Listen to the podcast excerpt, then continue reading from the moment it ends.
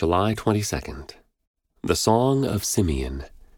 Now, Lord, you are releasing your bondservant to depart in peace, according to your word.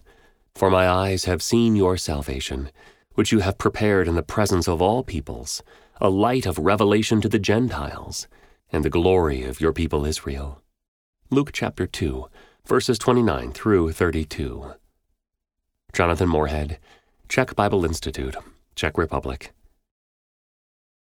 One of the grand masterpieces of art is Rembrandt's The Song of Simeon.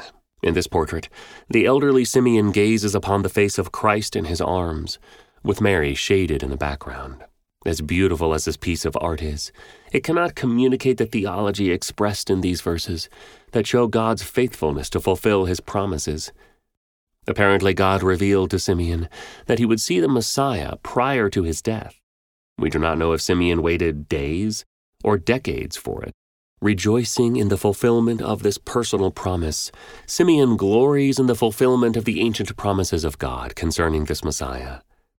First, Jesus, whose name means salvation, is identified as your salvation.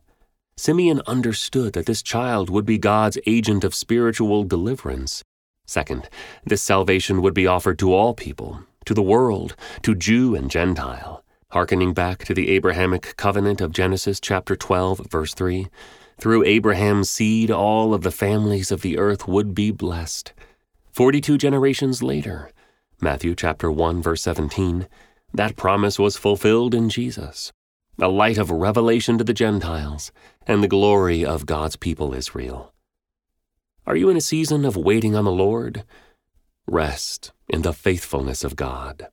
Wait on him, and remember the words of Isaiah chapter 40, verse 31. Yet those who wait for the Lord will gain new strength. They will mount up with wings like eagles. They will run and not get tired. They will walk and not become weary. God is good, and he will fulfill his promises.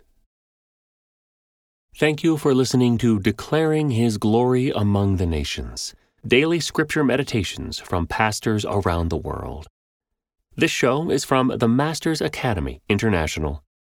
If you like this podcast, please subscribe and leave a review on your favorite podcast app. The Masters Academy International is committed to fulfilling the Great Commission by training Indigenous church leaders worldwide.